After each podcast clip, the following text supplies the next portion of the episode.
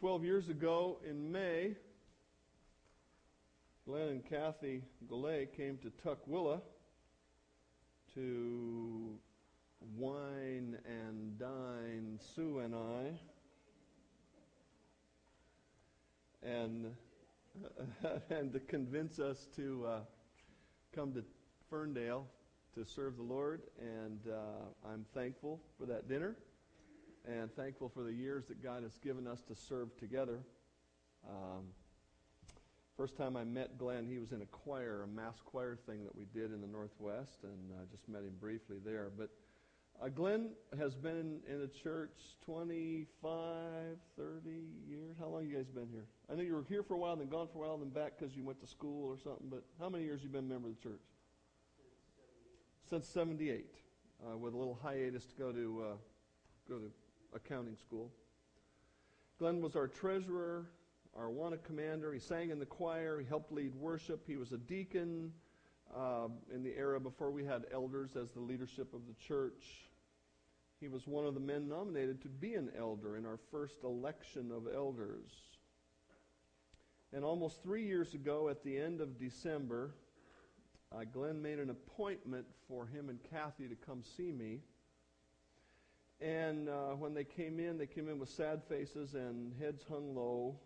And uh, Glenn confessed that he had been embezzling money from the government agency that he worked for. Uh, nobody was more shocked than I to hear that. He told me on that Friday that he planned to confess to his boss on the following Monday, which he did. He gave me the financial records to the church. He had been our treasurer. And that was on a Friday. And on the Sunday, two days later, he stood in front of the congregation and confessed his sin. Glenn cooperated with the investigation, pled guilty, served a prison sentence, and has been released back into society. He is uh, completely done with his uh, legal obligation. Uh, uh, and he is paying restitution according to the agreements the government has made with him. Now, some of you are here for the first time in our church today, and you're going, Whoa! what kind of preacher is this? Why is he talking about Glenn like this? Am I going to have to get up there someday? That's what you're really thinking about. What Glenn and I are going to do today is one way, not the way, but one way, to allow him to clearly communicate his repentance. God never talks about punishment for Christians.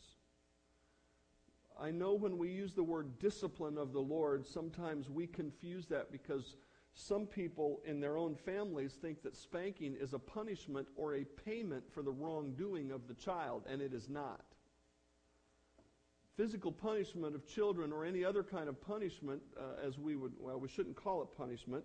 Uh, my daughter uh, in eastern Washington calls it reminders.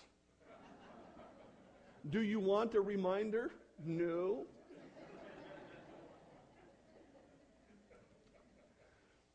We don't punish people for sin as a church. Um, but those who choose to join the church submit themselves to the accountability of the body of Christ, which is a godly thing. It's not something we invented. It's not something the First Baptist Church of Ferndale invented.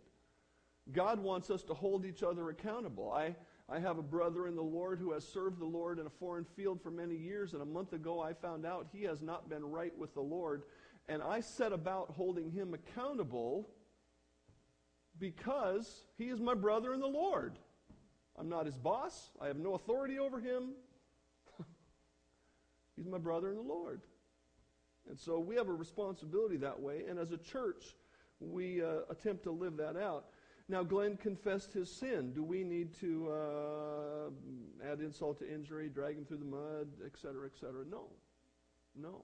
But when Glenn confessed his sin to the church, He did not have the ability to speak freely because of the legal proceedings, and he did not have the perspective of time to grow in the Lord and to really grasp what had gone on in his life.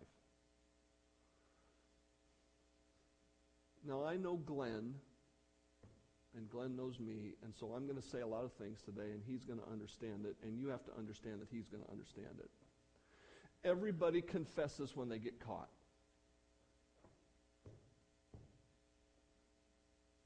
Okay? But with the perspective of time, both he and us have a chance to see if that was real. And that's important. It's important because we don't want him to fall into sin again.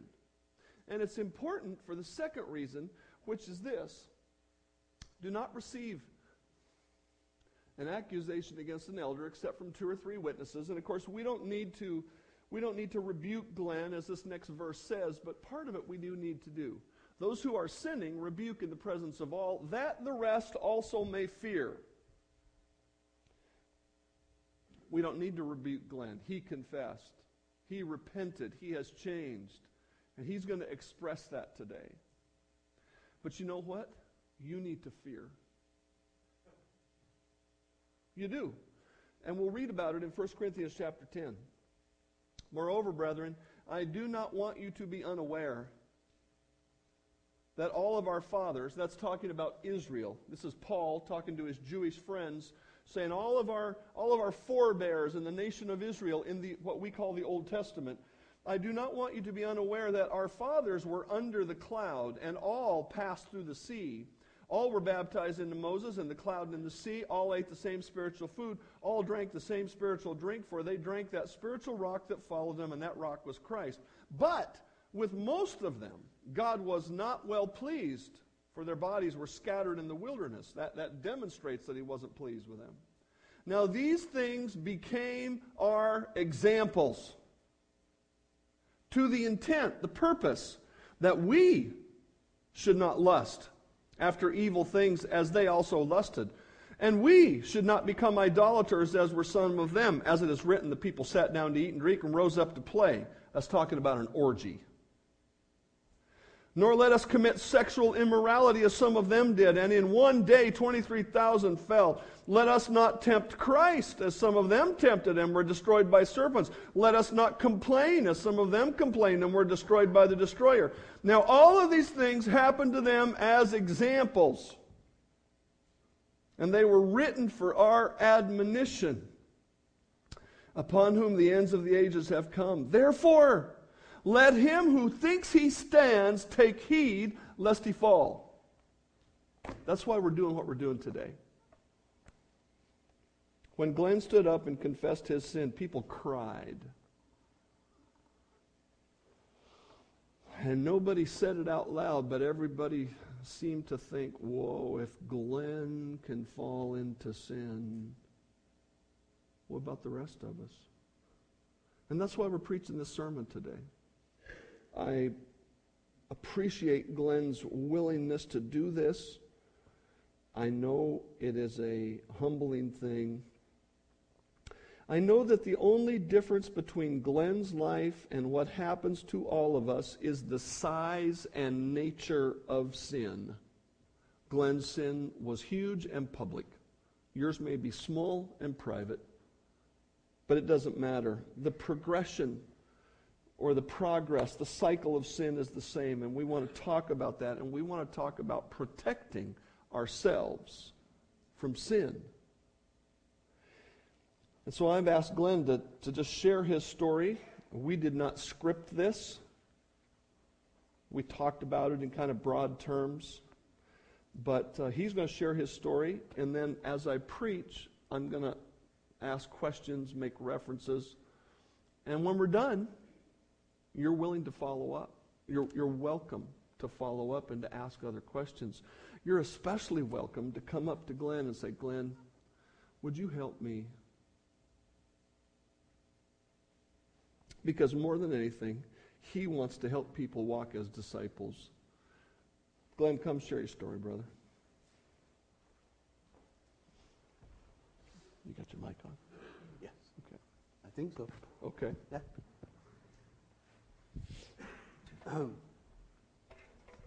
You know, I've been looking uh, to this day for three years almost. Getting up in front of you and sharing. Uh, Let me just check. Light on? You have signal? Here, hang on a minute. More. Gain it up.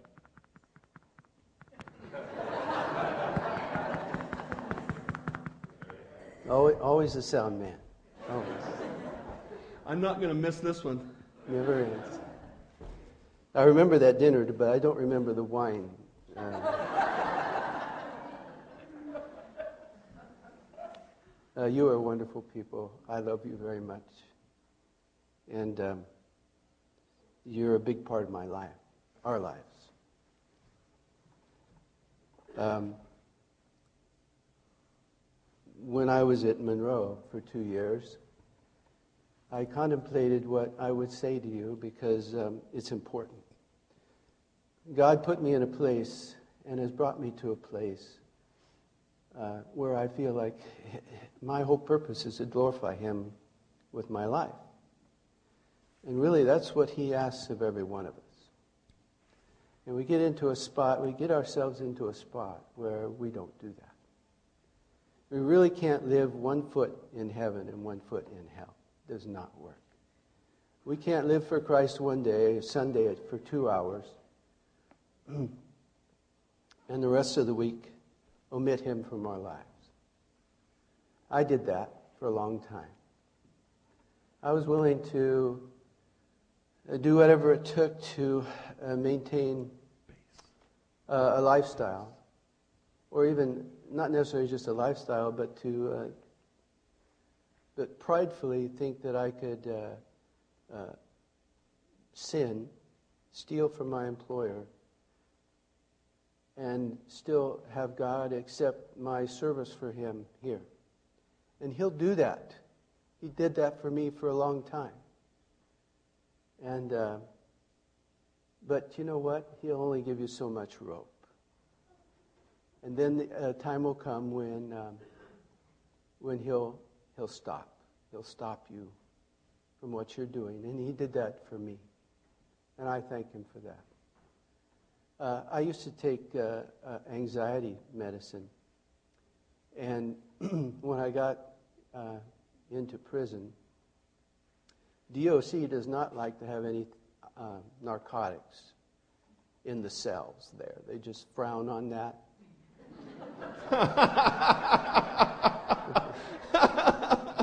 You know, I didn't ask you how long I had. You talk till you're done, brother. Is this going to be one of those 15 point um, No. I don't have 15 points. I won't take too long. I, I tend to ramble sometimes. But uh, anyway, I used to take that medicine because in my heart I knew that my life was a mess. And uh, even though all the blessings that He uh, gave me, mm.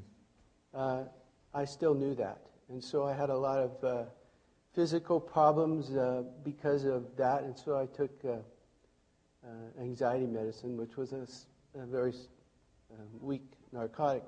But I went off of that when I got into prison. and, you know, I never had any problems in prison with any of the physical things that go along with anxiety or stress. And uh, that's all the Lord. And I think it's because that He took all that stuff that was weighing down on me, the sin that was weighing on me, and took it away. Hmm. Now, that doesn't take away the results of your sin. That doesn't take away the, the penalty of it, the civil penalties, the the penalty of, of having to go to prison, the penalty of all the hurt that you cause, not only to your own family, your wife, your children, but your church family. And, uh, and I know I hurt a lot of people with my actions, but um, He is so faithful. He is so faithful. And uh, I just hope through this time here and all the rest of the time that He gives us together that that we're able to go on for Him in a way that just magnifies His glory. Yeah. We have such a wonderful God, such a loving God. and that He would allow me to, uh, to do what I did and then use me in such a wonderful way, bless me in so many ways. After I uh, uh, confessed to my boss that I had uh, stolen from them and that I went through all the stuff involved with seven months of, of just waiting for um, the court process and to be sentenced. And then that day in, on August 11th, when I had to leave my wife and my family and my good friends in my church and uh, be lowered to a place of really, um, really, they don't think too much of you when you're inside. They used to call you inmates, now they call you an offender. And everything that they do at DOC, and I understand it, I, I understand why this happens in, in the way that they operate, is that everything is kind of a punishment. The people that you have to be with, the separation from your family, the, the places that you have to live, the people that you have to be with, even the food that they feed you. Uh, we don't call it real food. It wasn't real food, but um, it keeps you alive. All those things are part of the punishment. And I understand that. And, and it'll never be over. The part, some of the punishments will never be over for, for us. I say us because my wife has to deal with all the stuff that, that comes my way. And uh, because of the restitution, the fact that you'll always be a felon in some people's eyes and uh, legally. But all that is behind me because the moment I stepped, uh, e- even before, we had committed our lives to Christ completely. Whatever His will was in our life, however He could use us, however He could use this situation and, uh, and cause us to be a difference in people's lives. Now, I know Kathy is because um, when I was in, at Monroe, she would come to visit and visit uh, once in a while, every two weeks or so. And if I knew somebody in the room, which I did quite a bit because the church there is pretty, pretty big, um, she would completely illegally walk over to them and say hello. Because you're not supposed to go to different tables, you're supposed to stay right where you're visiting. But she never did that. She, she would say, Oh, is that Mark? I'm going to go say hi to Mark. And, uh, or HR, or Brother Love, or somebody that you will not believe the nicknames in this place. Everybody has. Nick- what was your nickname? Yeah. you know, I had one for just a couple days at, at county. I was at county for five days. Worst five days of my life. Just don't ever go to jail. Don't ever, I mean, don't even. You know, if you don't remember anything else from today's sermon, that would be a Yeah. good one. Yeah. yeah, if you're doing something that might get you, stop right now. Because there's nothing good about it. Absolutely nothing. And uh, county is absolutely the worst place you can be. County jail. They do the best they can, I'm sure, with the money they have, but it's awful. And uh, it actually got better from then on. Can you imagine?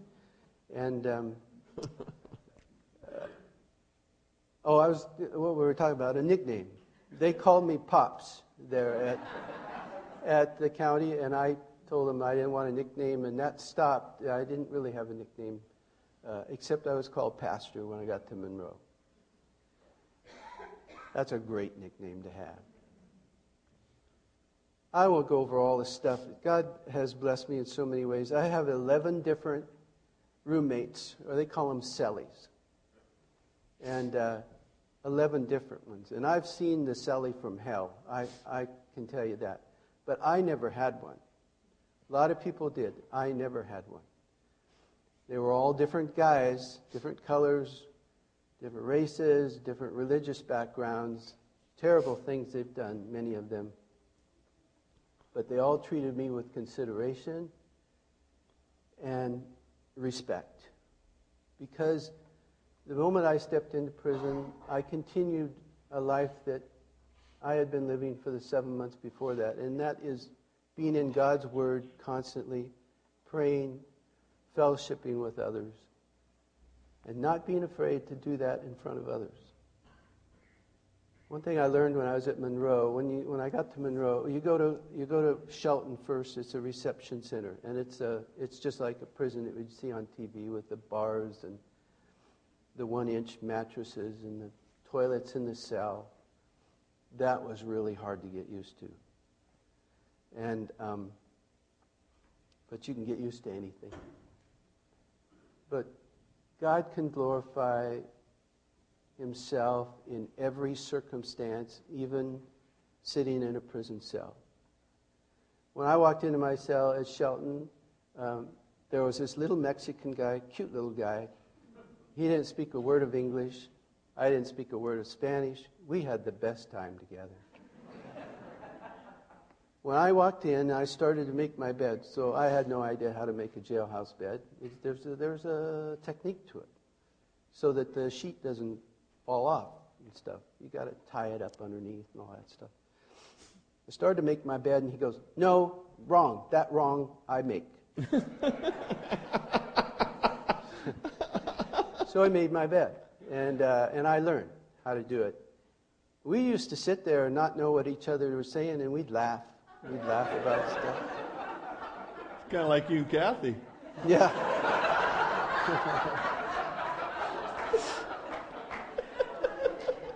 He was a great guy. He was uh, due to be deported. He didn't. They gave him a bunch of paperwork. He couldn't read it, so I read it, and I, I told him what he said. I don't know if he knew what I was saying. My next cellie, when I got uh, in a different unit there at Shelton, was uh, um, uh, he was Hispanic, and he was the leader of the uh, Norteño, the one of the gangs, one of the uh, Hispanic gangs. I learned about that stuff real quick. But he, uh, he was very kind to me. He scared me to death with some of his stories. I think he only did that to just see what, how I'd react. And we were only together five days, but um, by the end of the fifth day, he was starting to ask me about Bible verses. Wow. And that just continued. I went to Monroe, which was absolutely the very best place I could be. It was a minimum security unit. It's called a camp. You're still in confinement. You still have to be uh, in your room or your cell. Um, when you first get there, you go into a dorm with, and you live with 40 other guys. It's just like a big barracks like situation. You all share the same bathroom. Lots of noises, lots of smells, lots of bad language, lots of terrible conversation. And I would sit on my bunk and I would read my Bible or I would pray. Guys would walk by and they'd start they'd make fun of you to start with but if you're consistent with your walk he'll make a difference in your life. Guys would start to stop and ask me questions or they'd ask me to pray about something or they would just sit down and want to share. And uh, monroe was the best place for me because they had a good they had a good church there a good group of believers um, really great people coming in on ministry. And uh, there was something going on in the chapel there every day. There was either an open chapel where you could uh, come up and check out books or just be with other guys, or there was a Bible study or a service every single day. And uh, I was hoping to, uh, everybody at Monroe is supposed to work. Yeah, there's about 450 guys, but there's only about 200 jobs. So um, uh, you know, they say you're supposed to work, but a lot of people just lay around sleep all the time. Well, one of the jobs there is to be a clerk in the chapel, and I was uh, God just wonderfully worked it out so so that I could be a clerk in the chapel. I started that job uh, in February of 2012, and I had it up until I left. And um, so, as a clerk, you go to everything that they have there. You need to be you need to be at the services and Bible studies in case they need anything in the chapel. And uh, so I saw it all. The, the primary ministry coming in there, there's Pentecostal. Charismatic churches are really heavily involved in prison. And boy, that was a real eye opener for me. You know, I've always been a Baptist. And uh, you don't see many people raise their hands here during the service.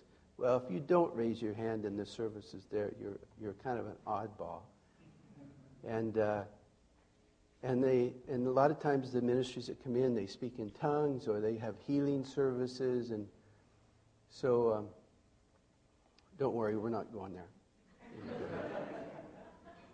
What I learned about that, though, was that that wasn't for me. That wasn't for me. That was not from Scripture. That was more experiential, spirituality rather than God given in His Word.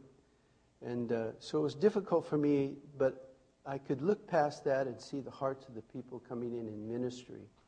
Wonderful people, men and women who come in there to serve the Lord and to reach out to these men because these guys need help. We had a, a, really good group of guys in the church, about 450 in the camp. There were about 60 to 70 in the church. Guys who regularly come up to stuff there.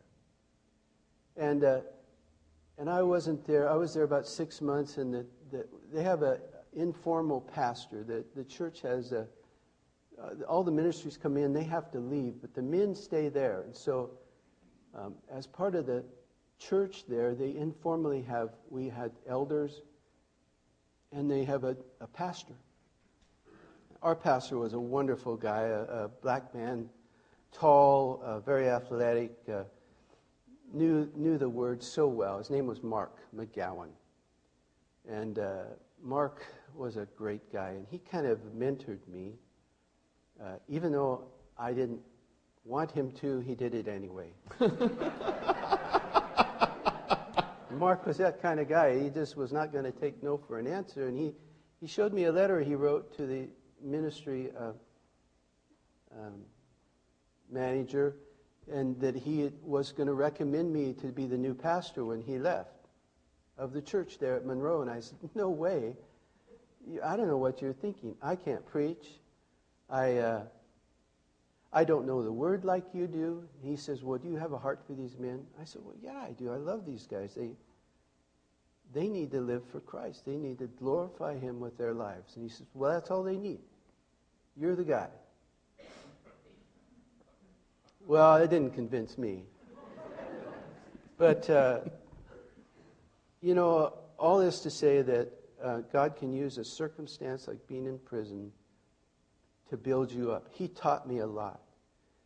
And I, I decided that that's where God wanted me and that He wanted me to be the pastor. So uh, I was appointed the pastor, inmate pastor there. And the neat thing about that is that the guys there, they want to have a pastor. They want to have a man mm. who's their guy. Mm. Now, as this is the way it works, and don't tell anybody.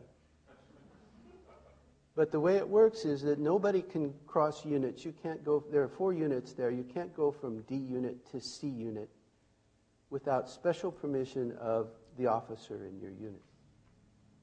But the pastor, the inmate pastor, give, is given a letter from the chaplain there, who is a full time staff guy, that says that, that you need, that as pastor, and of course they don't call you that, they call you the uh, church liaison or something. You can go into any of the units at any time. So I could go down into A unit or B unit and see some guys there, see some of my guys, or take things down to them without the permission of anybody. I, I could just go. And what a blessing that is. Just what a blessing. We had a prayer meeting every night in every one of those units. Now, I couldn't go to the others at night, but I I, in my own unit, we had a prayer meeting. Every one of those units had a prayer time. And they had to meet. You can't meet uh, informally. I mean, met informally, but you couldn't meet um, on your own. You had to be out where everybody could see you. So they had to meet in the day rooms. And the day rooms are just where everybody can go to watch TV, play cards, slam down dominoes, make all the racket. And uh, you'd go in the room about 9.30, you'd see this group of guys over in the corner praying. The noise was tremendous. And yet, Mark taught me this also. He said, when it gets too loud, you just turn and go over to one of the tables and say, Listen, we're praying over here. Is there anything we can pray for you? and every time they have something, it's something about their family, uh, their children, and then the, the noise level goes down. It's, it's amazing. Wow. There's so many stories. There are so many stories, but suffice to say that uh, if you're willing to give God the glory for everything you do, not, not just this over here, then you take back all this. I mean everything. Think about, think about how He's going to use a certain situation, or how He can use you over here. One thing uh, I learned real quick as, a, as the pastor there is to go way outside my comfort zone. There's all sorts of races and groups and gangs and in there, and uh, some of those guys are in the church. And they want to see in you what they expect from somebody that loves the Lord. They don't want to see any, uh, any favoritism or racism.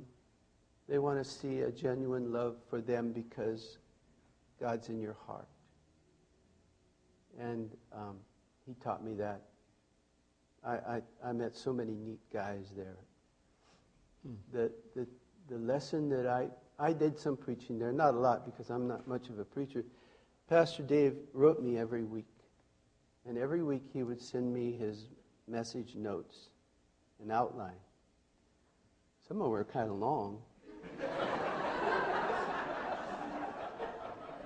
And I have to confess to you that I, I perjured some of his, uh, I mean, I took some of his stuff and uh, used it.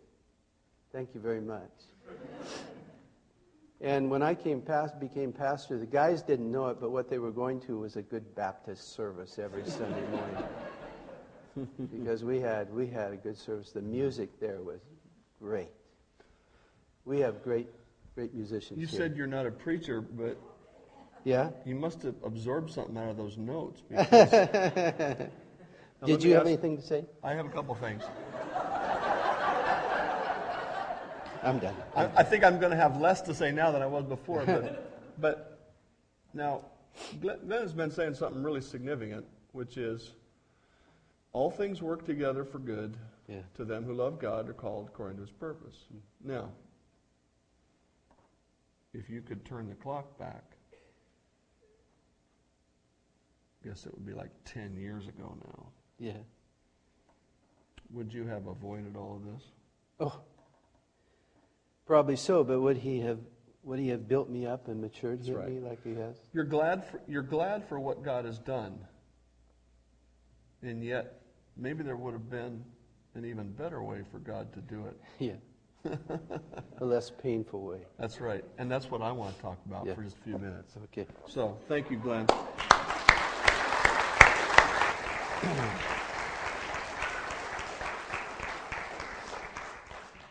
Turn with me to James chapter 1. Um, I've written, I've communicated with, let's put it that way, with uh, uh, several people while they've been in prison. And uh, Glenn certainly demonstrated his surrender to the Lord just in the things that we talked about, the, the ways that he lived. And um, I ap- I'm going to say something just um, might be a little bit paradoxical if you listen to it. I appreciate the mature way in which he has dealt with his sin. You know, when you fall into sin, you can handle it immaturely or maturely. Glenn came to a point, took him a while. Okay? But I think we all understand it would be better if we could have that kind of maturity without the difficulty. And I believe that we can.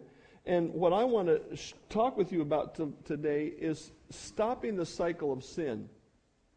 Um, Glenn, you, you made some choices, and then you kept making some choices for seven years. Okay? We all do that. Maybe some of us it's seven minutes or 70 minutes or seven days or seven weeks. I spent some time with a fellow yesterday that's been compromising his Christianity for 15 years. Okay? I want to encourage you today in some ways to help stop that. Um, in James chapter 1, we read this, verse 13. Let no one say when he is tempted, I am tempted by God, for God cannot be tempted by evil, nor does he tempt anyone. Each one is tempted when he is drawn away by his own desires and enticed. Then, when desire has conceived, it gives birth to sin, and sin, when it is full grown, brings forth death. When we think about sin and saying no to sin, it starts with recognizing that sin comes from our own desires. Nobody makes you sin. Certainly, the world tempts you through many things, but the real nature of sin is that sin starts with our own desires. And, you know, the, the Bible breaks down sin in, in many ways, but I want to break it down in, in a little different way today. And I want to define sin in three ways. There's three categories of sin. First of all, there's some things I cannot have ever. Sex outside of marriage is always wrong. Stealing is always wrong. Cheating at school is always wrong. There are some things that we want for one reason or another that will always be wrong. And we have to come to grips with that and say there's some stuff that I may desire that is wrong. It will never be right.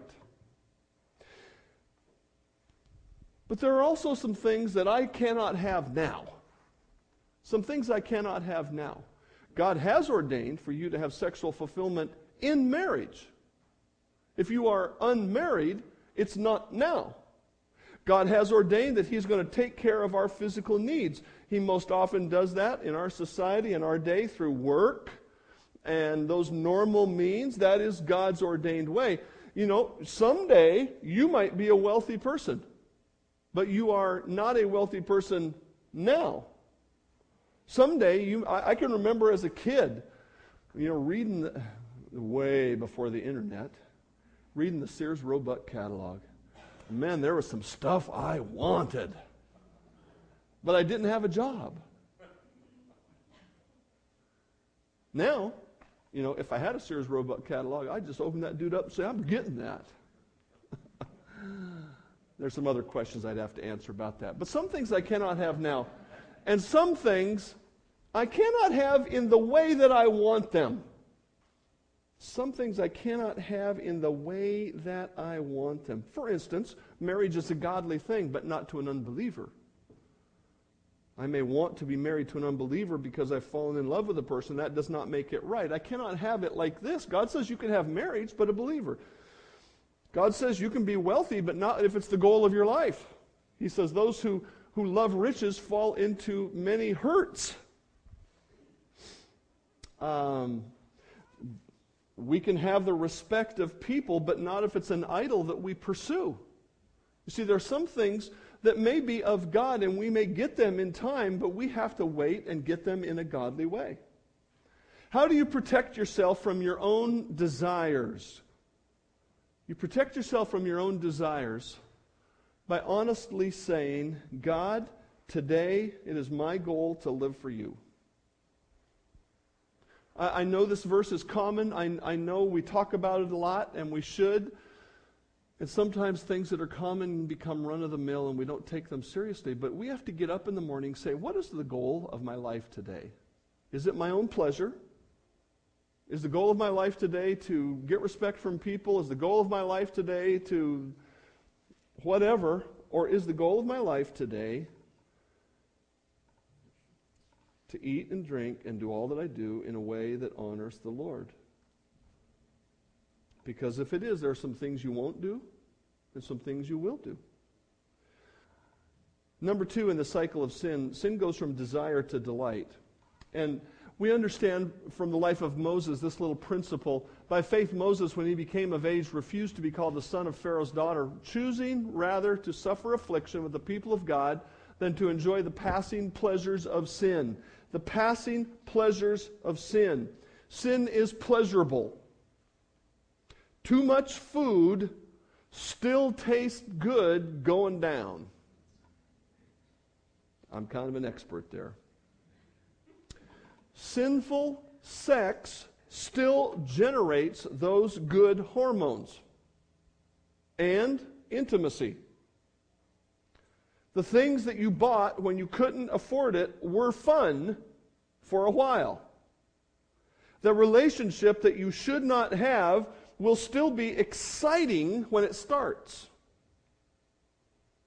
How do you protect yourself from the delight of sin? First of all, you need to, or, or, or, overall, you need to trust the authorities God has put in your life, and the first one is God through His Word. This is a point of faith. You know the little verse that's repeated over and over throughout the Bible, the just shall live by faith? This is a big point to live by faith. When God says this is wrong and this is right, you have to say yes. Do you understand it? No. Do you like it? Maybe not. Do you feel it? Probably not. You have to say yes. Now, this is a major decision, and then it is a series of daily decisions. It's a major decision in which maybe you've been living your Christian life kind of for yourself, and you need to come to that point in your life where you say, God, I'm laying it down, I'm picking up the cross, I'm going to walk with you. And that's an important decision to make if you've been living in that selfish kind of way. But then, even after you make that decision, it's every day and it's every hour and it's every minute. Oh, God, help me to do the right thing. Oh, God, I'm, I'm having a challenge here. And it's a daily, daily, daily consecration of your will to Him because when you don't, you follow your own impulses, which goes into sin. Number two, the authorities in your life are your parents. Now I'm going to make points with the parents and not with the kids, but I'm going to say it anyway. You ought to obey your parents because you don't know what you don't know. And as a matter of fact, your parents don't know what they don't know. And now I've really become profound or stupid. Here's the deal when God puts it in your parents to say no, they may not fully understand everything they just said no to. They don't know what's going to happen in your life five hours down the road and five miles from home. They don't know. But they just said no. And if you will take them seriously, what you get is the protection of God. And that's what you're after. That's why we obey the Bible. We don't obey the Bible just because, well, that's right and other stuff is wrong. We obey it in part because, hey, God knows what's best for me. I don't think your parents are perfect. I don't think they make the best or only judgments that could be made all the time. You know why I think that? Because they're human. And they haven't seen Jesus yet, so they aren't perfected. But I know that God works through them. And so we need to listen to parents. Children, obey your parents in the Lord. Do it in the Lord. Don't do it because your parents are perfect or great. Do it in the Lord and God will protect you. Now, uh, all of you that were saying amen a minute ago are not going to like this next one. Trust the spiritual leaders in your life. Obey those who rule over you and be submissive, for they watch out for your souls. As those who must give an account, let them do it with joy and not with grief, for that would be unprofitable for you. I don't have a perfect judgment for everything in your life. I know that. And, and neither does, does Chuck or Jim or Chet or whoever is your Sunday school teacher. I know that we don't have perfect judgment, but you know what? I know for me, and I'm pretty sure I can say this for the other three elders, that we are looking out for what is God's best for you. And if we take God's word and say, look, brother, sister, you're getting in a dangerous zone, you need to say, God put this person in my life. Not that this person is so great, but God put them here, and God said I should listen to them. part of that is right here today, right now. What more can I say about sin but that it ruins your life and then God has to recreate it? Can you go out of here today and say, oh, I can get away with it, it don't matter, nothing will happen to me? It happened to him, and this guy was more careful than most.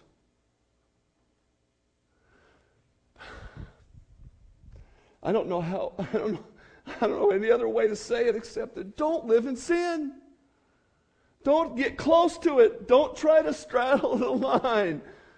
Now, if you're going to listen to the authorities God put in your life, you've got to humble yourself.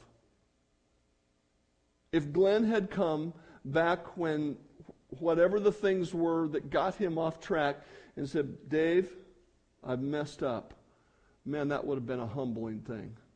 That would have been an embarrassing thing. And it would have changed the course of his life for good.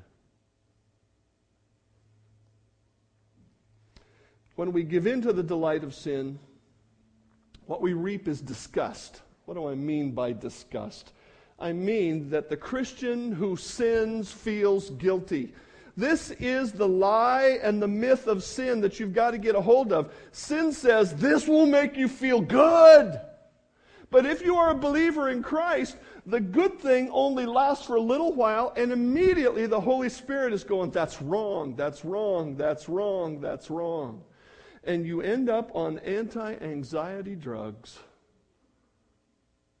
Okay? And I'm not, I'm not blanket criticizing everybody on anxiety drugs. Don't get me wrong here. You can confess your sin, or you can medicate yourself. Did the medication bring you joy? Not very much. It took the edge off of the anxiety. Okay? Sin promises big time and delivers nothing. And yet, what you reap is God going, that's wrong. That's wrong. That's wrong. And you're going, oh, doggone it. And you're disgusted with yourself. The Bible says this is the ministry of the Holy Spirit. When He has come, He will convict the world of sin, righteousness, and judgment. There is no worse place for a Christian to be than in sin because a believer can't enjoy sin and he can't enjoy the Lord. You have taken, a, true believer is always guilty when they live in sin, but it, it's as though you're letting go of God and distancing yourself from God so you're not enjoying the Lord. The brother that I talked to yesterday has been 15 years without the joy of the Lord. Oh, God. Boy, I don't want that for me or you or anybody. One of the greatest protections against sin is guilt. When you feel guilty, take pay attention. Pay attention to when you feel guilty. When you feel guilty, you probably are. I know that I am. And when you feel guilty, this is what you need to do confess your sin. The word confess means to agree with God. That means God said this is wrong, I say this is wrong.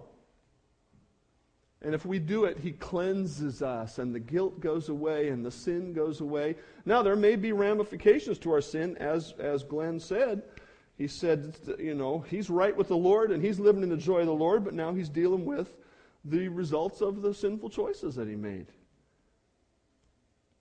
But if we would walk with the Lord up front, we could maintain that joy and peace without the ruin and let me just give you one, if you're taking notes, put this little phrase down. Confess the first sin. You know what the difference between confessing the first sin and the 40th sin is? The quantity of ruin in your life. Because if you, eh, let's imagine I'm, I'm, I'm, hiking on the North Cascade Trail, and at, and at one point I say, you know, here is the trail, but I think I'd like to go over here.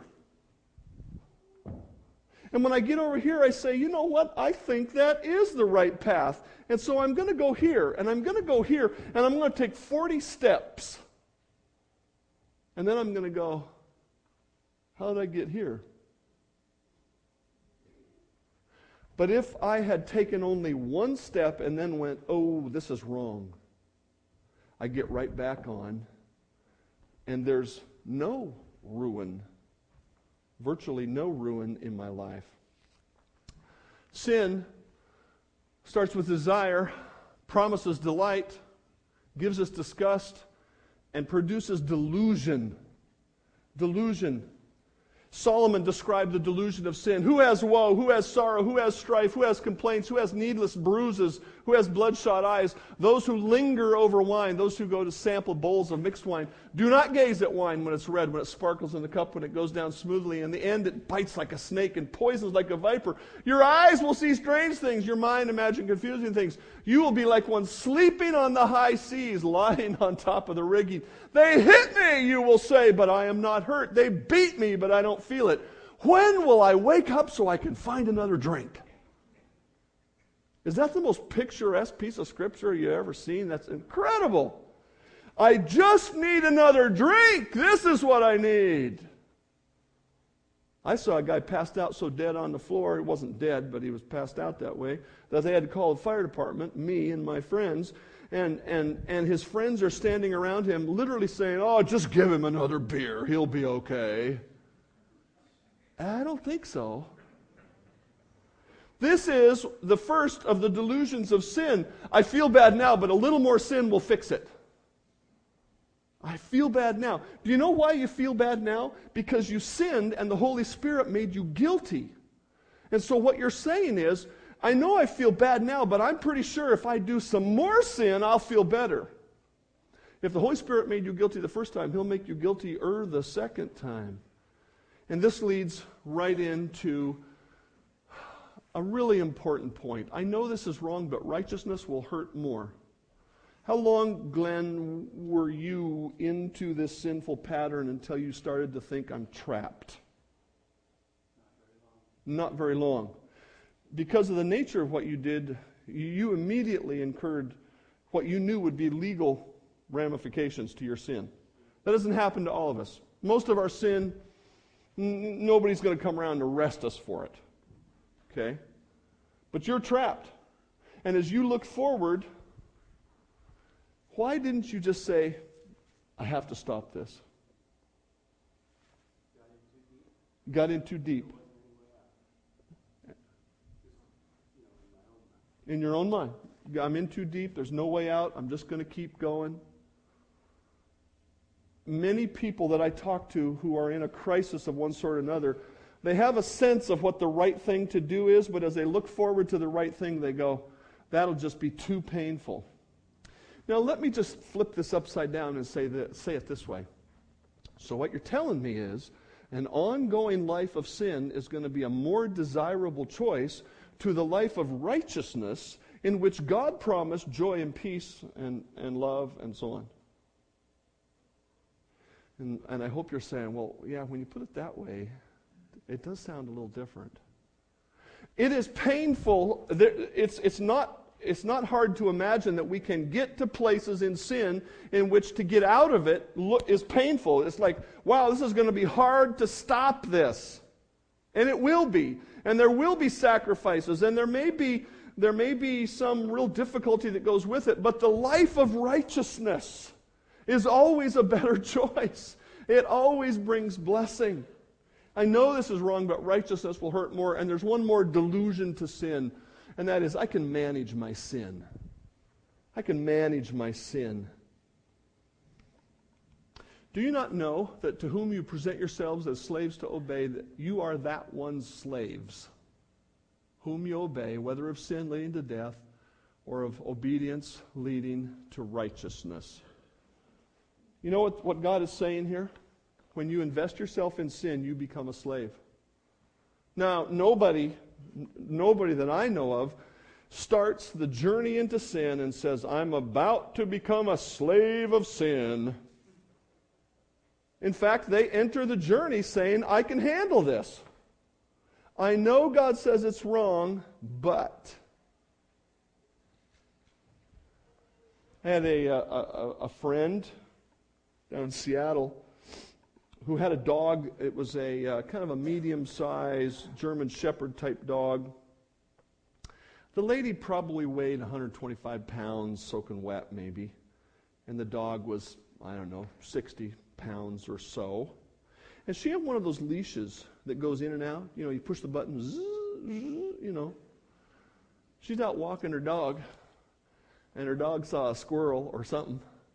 And she, you know, she had, the, she had it set so that the dog's kind of coming in and out on the leash, and all of a sudden the dog goes,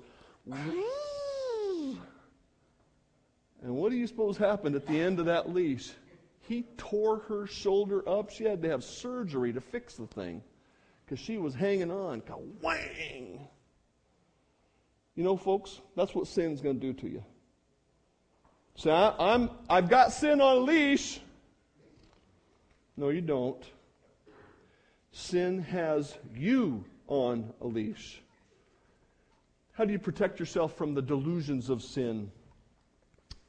Observe reality honestly. Okay? Part of what we're trying to do here today is to say, this is the reality. Here's a really smart guy who did a, what's typically thought of as a smart crime, and he got caught, and it upended his life. You going to beat that? Oh, yeah, I'm way smarter than him.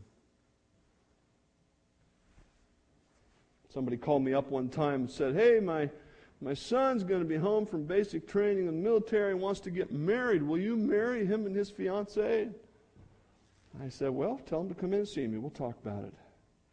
And he came in and talked about their relationship up to this point, and everything about it was sinful and foolish normal by the world standards, but sinful and foolish. He had become a Christian during basic training, very clearly. She was not. Many other things were not right.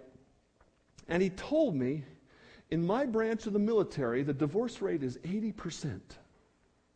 80% of those who get married in that branch of the military get divorced.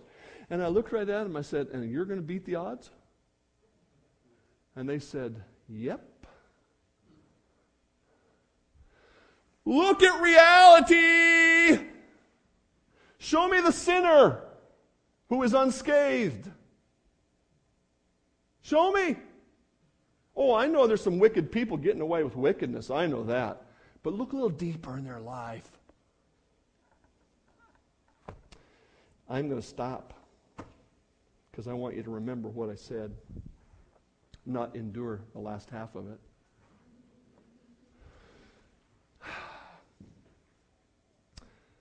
And let me just conclude by saying this. I'll, Lord willing, I'll pick this up maybe when I get back from having my tonsils out. What you saw here today is a guy who's surrendered to the Lord. Okay? He didn't used to be, but he is now. Are you happy now? Are you at peace? When you go to bed at night, do you go to sleep? Do you need medication to do that? No. No, you don't. During those seven years of sin, was there a consistent joy in your life? No. Was there peace? No. Was there fear? Yeah.